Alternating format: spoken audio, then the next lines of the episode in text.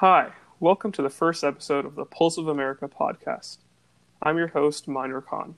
I'm a junior from Austin, Texas, and in this podcast, my guests and I will be summarizing global events and news, as well as providing an adolescent point of view into what's currently going on in our world right now. There aren't that many podcasts ran by teenagers. I'm a sixteen-year-old in my junior year of high school. So in the Pulse of America podcast, you can find a unique perspective and commentary on things. This podcast can be found on bit.ly slash Pulmo Daily, which is a medical blog I run, and eventually on streaming platforms such as iTunes and Spotify. My first guest is my good friend and academic prodigy, Soham Govande. Soham? Hey, Minor. Thanks for inviting me on today. So, I'm also a sophomore at Round Rock High School, which is the school we go to, and I'm really passionate about the field of public health, and I was really excited when Minor invited me on to be on this podcast and discuss about the current world situation and coronavirus. Mm-hmm. I also run a blog related to the field of medicine and anthropology, and I'm also involved in clubs like Policy Debate and Model United Nations. And mm-hmm. I'm really excited to be here today and speak about what's what's been going on. Yeah. Just to give a backstory to myself, uh, I'm very passionate about medicine, public health as a whole as well. I want to go into pulmonology and be a pulmonologist. So today we're here to talk about coronavirus or COVID nineteen.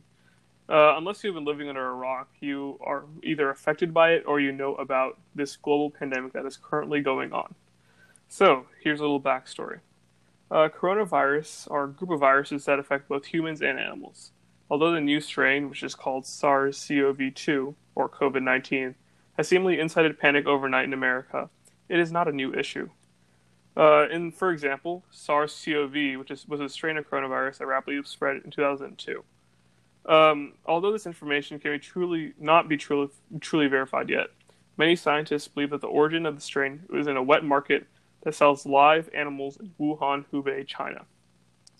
Coronavirus is something that usually spreads from animal to animal, so it can be inferred that in this wet market, the zoonotic disease crossed over from animal to human through some sort of interaction between a sick pangolin, which is a Chinese anteater-like animal held in the market, and a human. Uh, Soham, as you probably know, uh, President Trump has referred to coronavirus as the Chinese virus. What do you think about that? I think that the president's rhetoric toward coronavirus, it should be less about trying to like label the virus as a Chinese virus as compared to trying to mount an effective response from the United States. For example, uh, I read recently that the United States declined an offer from Germany to accept Uh, a, a significant quantity of testing kits, and I was kind of discouraged by that because I felt that as the president of the United States, he has the responsibility to care for every single American out there, and if he's trying to profit by selling his own testing kits, then that's not in the best interest of the people of this country. Mm-hmm. And yeah, and I'd also like to touch a little bit about the statistics and how fast this virus has grown as of lately. So currently on March twenty-ninth, we're looking at thirty-seven thousand eight hundred fifteen deaths from coronavirus and eight hundred, sorry, seven hundred eighty-five thousand seven hundred seventy-seven confirmed cases. And these are just the cases that we know about. Mm-hmm. That's so, that's, some, yeah, that's something also that I thought was very interesting, is that when we talk about these statistics, especially in America, we don't really know how, like, the brevity of what's going on. And that's something that I touched base on my blog earlier. And I thought it was really important that, that why, that's why testing is so important. That's why everybody's so focused on that. It's because if we have inaccurate numbers, if we have numbers that are less than actuality, which we probably do have given the lack of testing we have in this country, we're really like taking a shot in the dark regarding action. For example, I think I made this example. Uh, there's around, what, thirty-three thousand, or not, there's around uh, one hundred forty-two thousand cases of coronavirus in America. If that number is under what is like actually the actual number, and say it's around two hundred thousand, I mean, we're in like a whole lot of trouble that we don't even know about, you know? Yeah, definitely. And recently the director of the National Institutes for Allergy and Infectious Disease, Doctor Anthony Fauci, I'm not sure if that's how you pronounce his last name, I apologize, but he came out with uh, his opinion, his professional opinion, that he believes that approximately one hundred thousand people in the United States will die. And I thought this was pretty interesting because in the United States, many people, or at least the people at the top, they tout our healthcare system as one of the top ones in the world that can provide healthcare to everybody who needs it. And because of high healthcare prices, they're supposed to be able to sustain this system. But something that I find interesting is that when this system is put under pressure, we aren't able to provide for the people who need it the most. And what we're seeing happening is that people aren't able to access I C U beds. People aren't able to give the care, or sorry, doctors aren't able to give the care that they need to their patients. And mm-hmm. I think we're entering kind of like a really dangerous zone, because China was kind of able to limit the coronavirus spread before it ever got to like one hundred thousand cases. Mm-hmm. But in the United States, we're finding that particularly difficult. Yeah. It's I thought I thought it's kind of sad, because when we saw it, it's kind of, you can see the different stages of it. And we, we saw what's happening in Italy, and for the whole like a whole span of weeks, we kept saying, okay, Italy's example will not to do. We cannot go down that path. But if you look at like the the chart of countries around the world, we are going down the exact path Italy's doing. And what in Italy right now, doctors are choosing who to give ventilators, who not to.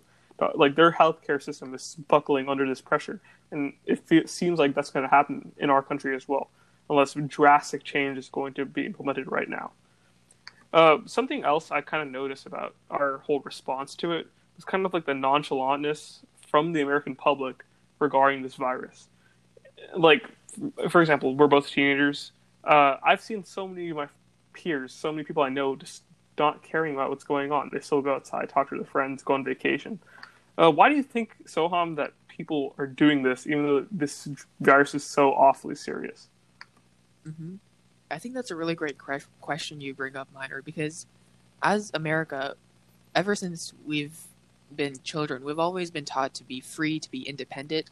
And when we hear about something like this, a coronavirus, our first reaction is to try to dismiss it, right? Because nothing can truly disturb us, because we're living in the number one country in the whole world. So we kind of grew up with that mentality where we felt that nothing would be able to sort of impact us.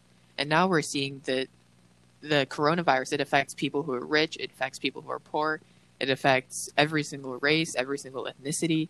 We're seeing that we really aren't uh, aren't that advanced in being able to combat these unforeseen circumstances. And mm-hmm. I think that part of that is, I guess there is a multitude of factors that are responsible for that. But one of them that I thought was particularly interesting was that because China has kind of like an authoritarian government, it's really able to regulate its response to coronavirus. Mm-hmm. And one example of this is how they were able to put infrared thermometers at pretty much every grocery store and every street corner to make sure that the people who were in public spaces weren't the same people who were sick. And I think that strategy almost kind of worked. And also they had drones patrolling the streets. And in America, if you imagine like drones patrolling your streets to make sure you're not awake after nine, like we can't imagine something yeah. like that. Yeah. One thing I yeah. like, I saw this one thing. It was like, you can either live in total security or total freedom, but you can only choose one of those two. And obviously China chose to pick total security. We chose to do the latter. Maybe this is how our country's been comprised of this whole history. Yeah. But it's kind of interesting to see how this like, our whole philosophy regarding freedom and all that has kind of really caused like a, a hard strain on, well, not just us, but Western Europe as a whole. It's going to get worse. It's getting worse in Spain, Italy, America exactly. than it is in China, which you can probably attest to the governmental action. Exactly. It's the idea of, do you want to be a fish living in a fish tank, or do you want to do you want to be a fish living in the ocean? Like, although we do enjoy like much more freedom and much more Yeah, much more freedom and much more rights than the people do in China, we also have the added responsibilities that come with those rights. And a part of that responsibility is recognizing when when there's a broader society that we need to contribute to, rather than prioritizing, let's say, our sense of freedom or our traditional sense of belief. I think it's important that we prioritize the well-being of the entire society when we're thinking about coronavirus. Mm-hmm. And yeah, and I think another factor that I guess we don't really want to address that regarding to our failure to adapt to this is, I guess, our our our false sense of superiority that this won't affect us. Not even just like our country, but even regarding like generations. Like I know, I know, I thought that there's no way. Like I was even, like in February when I guess was a peak in China. Like this didn't even cross my mind. We thought it was some sort of abstract concept. I remember. In chemistry, the last day before spring break, me and Soham were both in the same chemistry class. And when we were talking about like the possibility of school getting canceled, like That was such an absurd thing to even think about. And now our school's canceled. We're doing online school. So many people in America think, okay, this isn't like for for really no reason. Uh, oh, this won't affect us. I guess we think we're better. But obviously that's not true. And people still continue to think that this will affect us until it actually affects the person you love or maybe you. Definitely. And I think that this kind of general apathy that you're describing isn't necessarily limited to the general public. But unfortunately, we're seeing that up in higher level chains of command as well. Okay. Like earlier, we were talking about our president, and it's also from like the other like uh, other government officials who necessarily aren't trying to like do everything they can. Mm-hmm. And that kind of seg- segues into my next question for you: is uh, what do you think this pandemic has revealed about our country and the way it functions?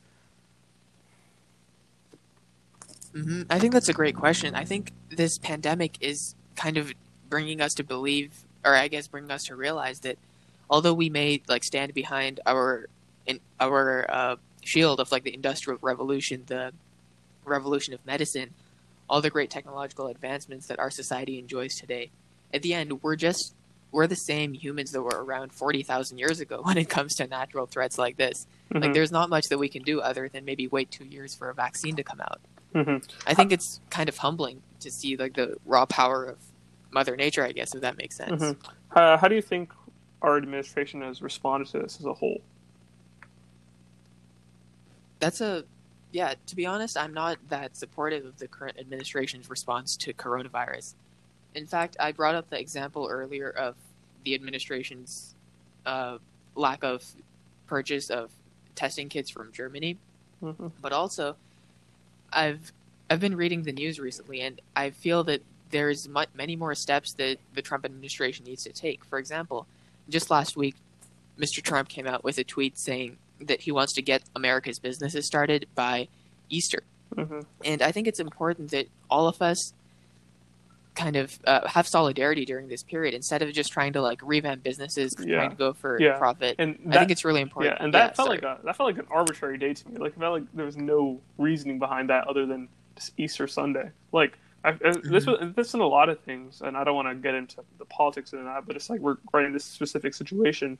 It feels like at least a lot of like the speaking points of our administration aren't really backed up by anything outside just like personal opinion. When we say, oh, it's under control, oh, we should get it back by Easter, I mean, like, it, it's kind of disheartening. And I've seen a lot of so many, like, in these famous press briefings that the president and his team does on like C N N, Fox News, gets all these super high ratings. But I've seen so many articles when uh, like Rachel Maddow was talking about maybe not even record, show this to the people, because so many things are misleading, such as the Easter deadline, things such as we'll talk about later, such as uh, the per- probable medicine we can use against it. It's detrimental to the public, and it's just misleading the public as a whole.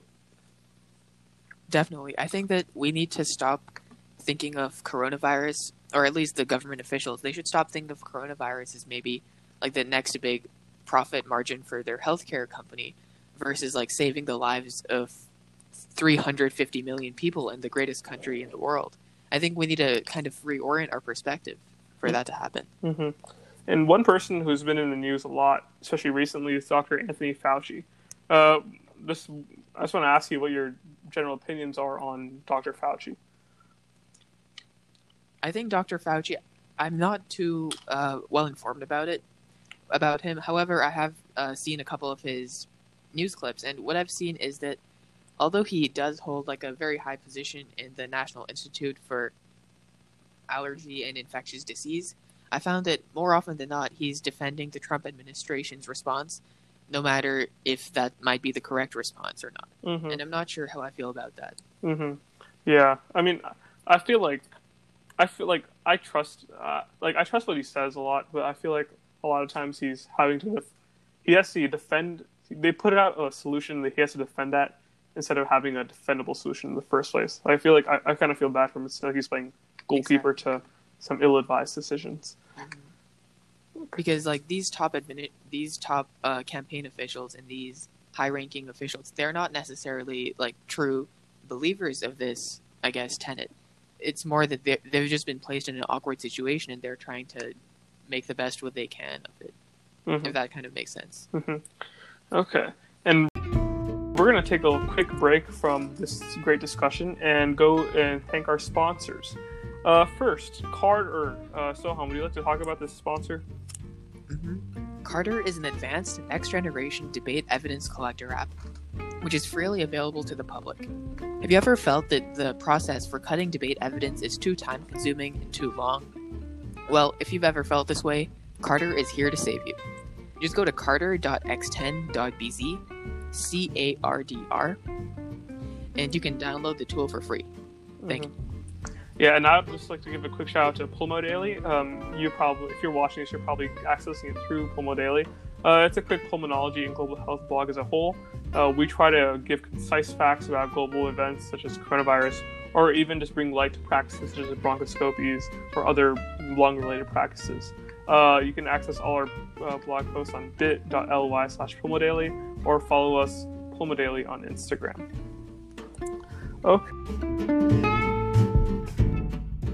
Okay. So, uh, something I really wanted to bring up is, I guess, what's happening next in the medicine field regarding this. We talked a lot about politics, we talked about medicine. So, um, doctors are looking for two uh, medic- medicinal aid, and two drugs that have been floated by Donald Trump are chloroquine and remdesivir. Uh, Soham, do you want to, I know you did some research on remdesivir, do you want to talk about what that, basically, like, what that means and what it entails? Yeah, sure. So, remdesivir is a, is a, drug created by Gilead Sciences in uh, the year two thousand ten, I believe, and it was created originally with the intent to fight a wide variety of viruses, including previous coronaviruses. Remember, like, coronavirus isn't just like one coronavirus, it's a mm-hmm. whole family of viruses. Mm-hmm. So it was created to fight previous coronaviruses, the Ebola pandemic, and uh, other, il- other like very bad illnesses that were going on. And the way remdesivir functions is it actually impairs the virus's ability to replicate. And because this feature, or I guess this mechanism, is very commonly found across, uh, uh, sorry, because this is found across a wide family of viruses, it's able to be very effective against a wide range of viruses. And although we have yet to see successful results in the case of coronavirus, I think there's a very compelling case to be made that this could be the future of our response to coronavirus. Mm-hmm. And I think something that's like a topic that was kind of hard to grasp for us is that stuff like this, like remdesivir, and I'll be talking about chloroquine later. I mean, it's going to take weeks, if not months, to like, I guess, get an approval and like a, a for sure safety stamp on these drugs. And we want everything to happen now, but I guess it's like, it's, it's going to be pretty tough to get this stuff approved. And a big problem is that we use anecdotal evidence to say, oh, this one case, this person got cured from coronavirus with remd- remdesivir. We got to put it out to the public, but that's just, it's just dangerous if we do that, like something like that. We got to use statistical evidence at a random sampling instead of anecdotal evidence. Mm-hmm. Mm-hmm. I think we're going to see the next results for rem- remdesivir in the next few weeks. I heard about the ongoing clinical trials, and they're going to have those patients report back and see whether their symptoms have been uh, significantly alleviated by remdesivir, and I think that's a really exciting possibility. Mm-hmm. However, one concern I have been having is that recently we were talking about the healthcare industry, and I just hope that remdesivir and chloroquine aren't just exploited by the healthcare industry officials as tools to make a profit, and instead we should be trying to focus these as uh, kind of as ethically as we can to help the most people that we can. Mm-hmm. And what do you think about the healthcare industry in general, about these, like, the manufacturing of these drugs, I guess? Mm-hmm. So I think we've seen time and time again drugs such as um, drug like certain like so many drugs have been taken by the healthcare industry and exploited for profit. Um, if you look at drugs for diabetes, other diseases, I mean, they're taken the pri- their prices are so hiked up, people have to leave our country for medical tourism, which I think is such an unfathomable thing that the richest country in the world has, to have people leave other our country just to get treated.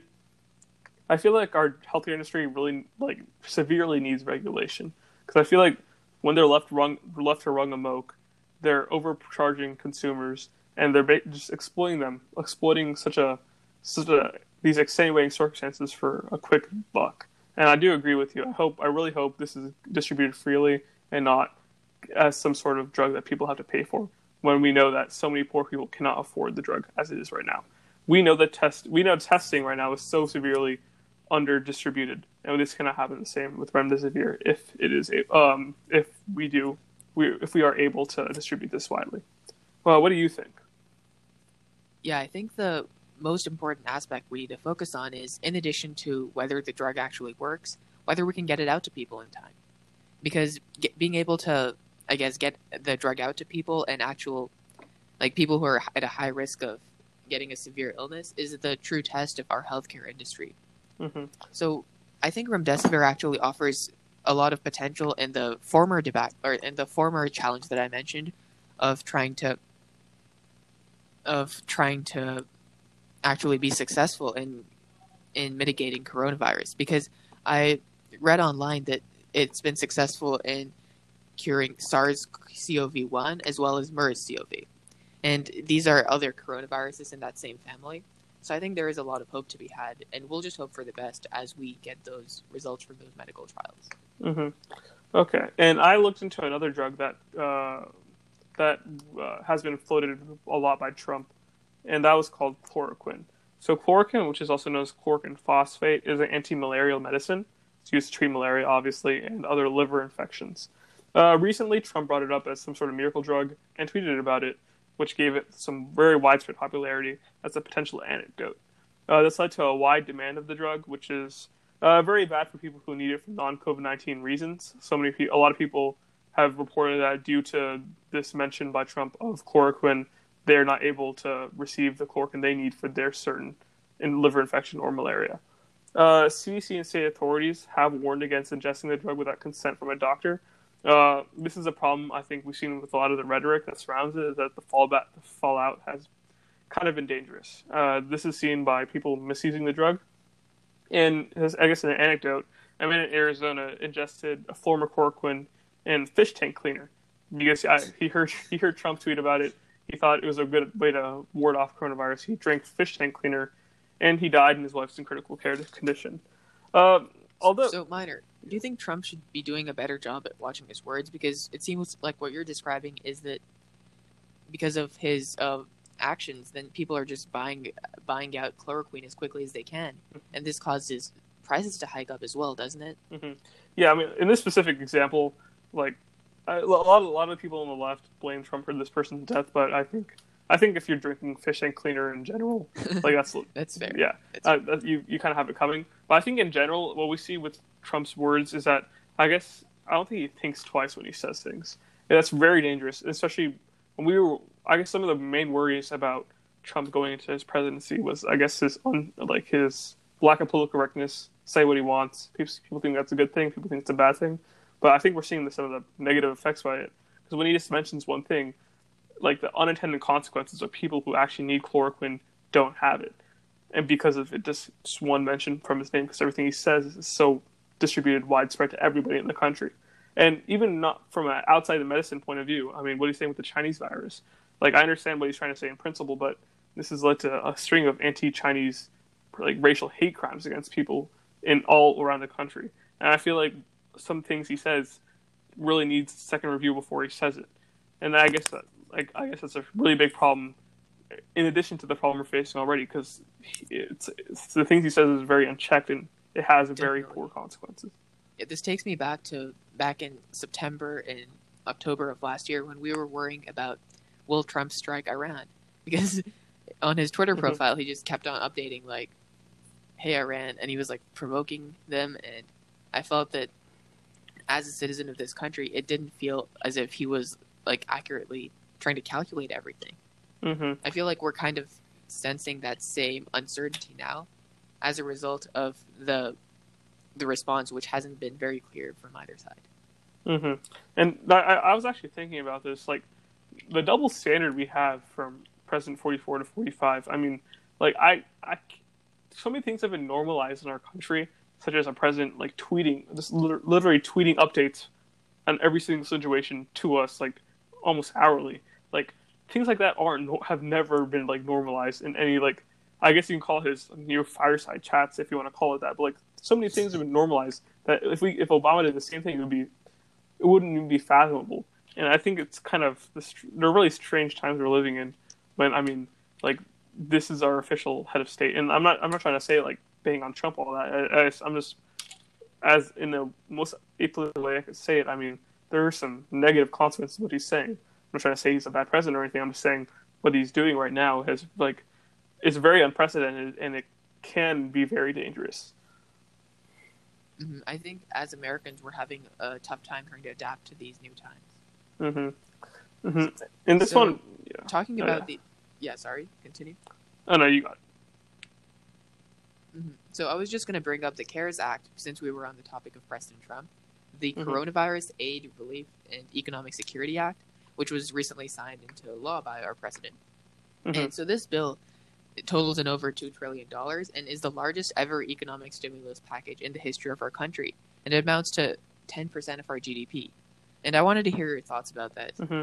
about this package. So, I mean, like, I think I think it's good. I think, well, obviously we heard from Steve Mnuchin, Treasury Secretary, that unemployment can go as high as twenty percent. The stock market has cratered. Like, we're really going to be in a recession, as stated by the Fed, uh, the head of the Fed recently in an interview. Uh, I think it's good. Uh, I think some of the, I guess, reser- reservations on the left side of the aisle were that it gives too much money to corporate bailouts, gave five hundred billion dollars to that. Uh, I, I I feel like a lot, we kind of bail out the corporate companies like a little too much in our country with Wall Street, with uh, Wall Street, with G M, stuff like that. I mean, and five hundred billion dollars is a lot yeah. of money to give. But I mean, I think it's good. I think the stimulus package is serviceable for a short amount of time, but I feel like a lot of people who are unemployed for an extended period amount of time because we have no idea how long this will last. I mean, twelve hundred dollars isn't going to do anything. Like, it's pay rent for one month, but after that, then what, you know? Yeah, definitely. And I'd just like to add on a little bit to the concerns that you mentioned you had about the these corporate bailouts and the lack of regulation in which this money is going to be used. For example, back in the two thousand eight financial crisis from the housing from the housing bubble, mm-hmm. the big the federal loan that the United States federal government gave out to these countries, it was unregulated, and as a result, uh, the C E Os of these major Wall Street companies had uh, huge increases in salary. So this money wasn't actually going toward the workers that needed it the most, but it was going toward the C E Os, mm-hmm. and I just wanted to point that out. Mm-hmm. Yeah, and I guess like because every ten years our economy has a correction. And we were due for correction, saying how, like how high our stock market was rising, how like how many jobs were created. Sooner or later, people make bad and bad decisions. Too many people invest in the stocks. I heard some. Uh, my business teacher said, if your Uber driver is telling you to invest in the stock market, it's not a good time to invest because since everybody's investing, investing, like some people are making shoddy loans. It's there's going to be a correction sooner or later. But like, in addition to what's happening in coronavirus, this like. This, this I guess, retraction of our economy, which was going to happen with coronavirus, is amplified at ten times more. And we're we're now seeing the effects of it. Like, this has a possibility to go near Great Depression levels. It's, it's I, I believe it will pass what's gonna, what happened in two thousand eight. And this can be very bad for our country. Definitely. Mm. So kind of talking on the more global scale, how do you think other countries are handling the coronavirus response? Mm-hmm. So I, I, think, I think with a lot of other countries, especially, like, well, I, I think China, I mean, obviously, we've talked about their authoritarian stances. And, I mean, I think they're underreporting cases. I think they did underreport cases heavily because, I mean, their media is heavily censored. In fact, they tried uh, they tried gagging the first doctor who reported coronavirus. He, they tried arresting him, saying he was lying about it. So I think China, I mean, although I don't really believe the numbers, I, I think they did a good job, like, I guess, maintaining this stability in their country. I mean, they acted re- pretty rapidly, building the hospitals you saw and I saw in Wuhan in like two weeks. Like, really unprecedented moves, like the drones you were talking about, the infrared thermometers. So I think I, I guess they did an all right job, but I still don't believe the cases they reported. Uh, in Italy, yeah. I mean, I think I think Italy and Western Europe as a whole have like I guess we had a superiority complex. We really didn't think that it would be as bad as it actually was. I mean, I saw something with the president, like the president of Italy, saying it wasn't a big deal, and then handshaking all these senators, and then the senators got sick two weeks later with the coronavirus. So I feel like in general, like a lot of Western European leaders and us, especially us, have kind of been nonchalant about it until it gets too late. What do you think? yeah, I think as developed countries, we kind of have that preset attitude where, like, we feel that all of our industrial revolutions and our medical revolutions, they'll be able to protect us in times like these. But it's equally just as important to recognize our vulnerability so that we can take action and prevent this kind of thing from happening in the future. Mm-hmm. And with a lot of populist presidents, I mean, I feel like they think they have to downplay situations like this because I guess when we build our whole our whole figure, our whole like uh, enigma around being strong man, nothing scares us. And this can be seen in Brazil, actually, with Jair Bolsonaro. I mean, he's a populist like Trump, like Rodrigo Duterte in the Philippines. He said it wasn't a big deal at all, and then he gets coronavirus, you know?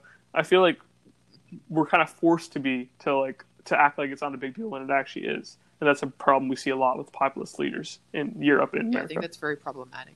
Mm-hmm. So, uh, I guess one thing I also want to bring up about the economic situation is that, I mean, with our... I, it's not a really a universal income, but like the payouts we do, it's kind of funny to see. And what you said earlier about this is the largest ever economic stimulus in our country ever. And it's kind of funny to see, I guess, people on both sides of the aisle kind of come together and spend unprecedented amount of, amounts of money, just like for, without asking, when we're, so, we're always counting pennies in Washington about how much we're spending for welfare, X, Y, Z. I mean, we're, we just came together and spent ten yeah. ten percent of our G D P, which is insane to think about. Mm-hmm. I read this joke on Twitter the other day. When people need, when families need help, they call it welfare. When companies need help, they call it corporate bailouts. Yeah, exactly. Like, I feel like, and we're going to have to end up bailing out the auto, not, not the airplane industry, hotel industry, stuff like, like Boeing's, and they're asking for billions of dollars. I mean, and I know it's going to happen, you know. We, we're so quick to turn our backs for, to like I guess working families to expand welfare, social security, but we're we're easily giving out money in foreign aid unnecessarily. We're signing bad trade deals. We're bailing out. We're going to bail out Boeing. We bail out G M. All these big companies. While the people who are really in charge of it, they walk away scot free. Yeah, at the very least, I think that this economic aid package should be as regulated as possible, mm. as tightly regulated. Mm-hmm. Okay, so uh, do you have anything else you want to say about coronavirus, COVID nineteen? Yeah, so the future that we face is pretty uncertain, and going on into these next few months, I think we're all facing a rocky period in our lives. And during this, I think it's especially important that we try to find solidarity within each other's and just try to uplift the members of our communities and do whatever we can in order to kind of make the world a better place during these dismal times. Mm-hmm. That's all I have to say. Yeah. Uh, I think in times of crisis, like our, our true care, our true like motions as humans kind of get drawn out in a in a like a more magnified way. So, like we've seen compassion companies turning their factories into suing like suing factories for medical kits. We've seen people rally around the community. We've also seen another like human characteristic, which is I guess this fear and I, I guess this like hatred towards one another, animosity, fear. For people who don't look like us, people of their nationality. We've seen that with hate crimes spiking in Chinese, for Chinese Americans. And I, I just salute to your point. It's so important that we unite as a country and not divide, because that would be terrible. And one other thing I wanted to talk about, I guess this is like a plea to people, is socially distancing. Uh, stay at home if you if it's possible. This means canceling stuff, talking to friends virtually, and making radical changes to your life. This is some one of the few things we can do as everyday Americans to flatten the curve. I mean, if we refuse to look at countries like Italy, or even, well, it's, we can't even t- say it now because we are going to be like Italy, but like, if we want to, one hundred thousand deaths is a good outlook, as said by Deborah Birx and Anthony Fauci. We can't have that number climb to more than it is. Like, make no mistake about it, COVID nineteen is one of the most pressing issues of our time, and going on with life normally is dangerous. So, not socially distancing literally kills people, not just you, but the people you love, the people who they are interacting with. I mean, and also, like, we've seen what's happening with our healthcare industry. Doctors are working twenty hours, like twenty hours a day. Our healthcare professionals are so are being taxed mentally and physically. As non-healthcare professionals, we owe a debt to them. You know, they stay at work for us, so we stay at home for them. So I'd just like to say to anybody who's listening to this, please socially distance, please stay home, and stay safe, wash your hands, and sanitize all the time. Currently, only ninety percent of Americans are socially distancing. This is a self-reported poll, but I think at, le- at the very least, we should have like ninety-five or like maybe ninety-eight or ninety-nine percent of Americans who are socially distancing, because it's the least that we can do in order to protect the other members of our society. Mm-hmm. Yeah, totally agree. So uh, thanks, Soham, for a really fruitful discussion of COVID nineteen. Uh, you're welcome to come back anytime. Uh, be sure to check out uh, Cardr on. And Soham, you want to uh, shout out the link again? Mm-hmm. Just go to cardr dot x ten dot b z. Mm. And thank you for inviting me onto this podcast, Minor. It was really great to come here and discuss our ideas about COVID nineteen. Mm-hmm. Thank you, Soham, and thank you for everyone listening. Uh, if you have any questions or ideas, please D M Pulmo Daily or contact me, minor two three four at gmail dot com. And yeah, thanks for watching, guys. We'll see you in a bit.